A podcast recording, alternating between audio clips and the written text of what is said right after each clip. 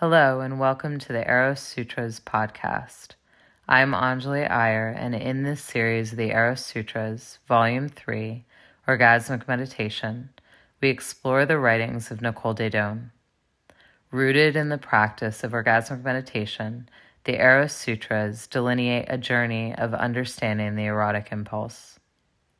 Nicole invites us to harness this impulse, channeling it toward peak states of consciousness known as the erotic state. More than just a guide to OM, the Eros Sutras serve as a lens through which we can deepen our connections, both with ourselves and the world around us. So, whether you're familiar with orgasmic meditation or just getting started, I want to invite you to settle in and enjoy the Eros Sutras.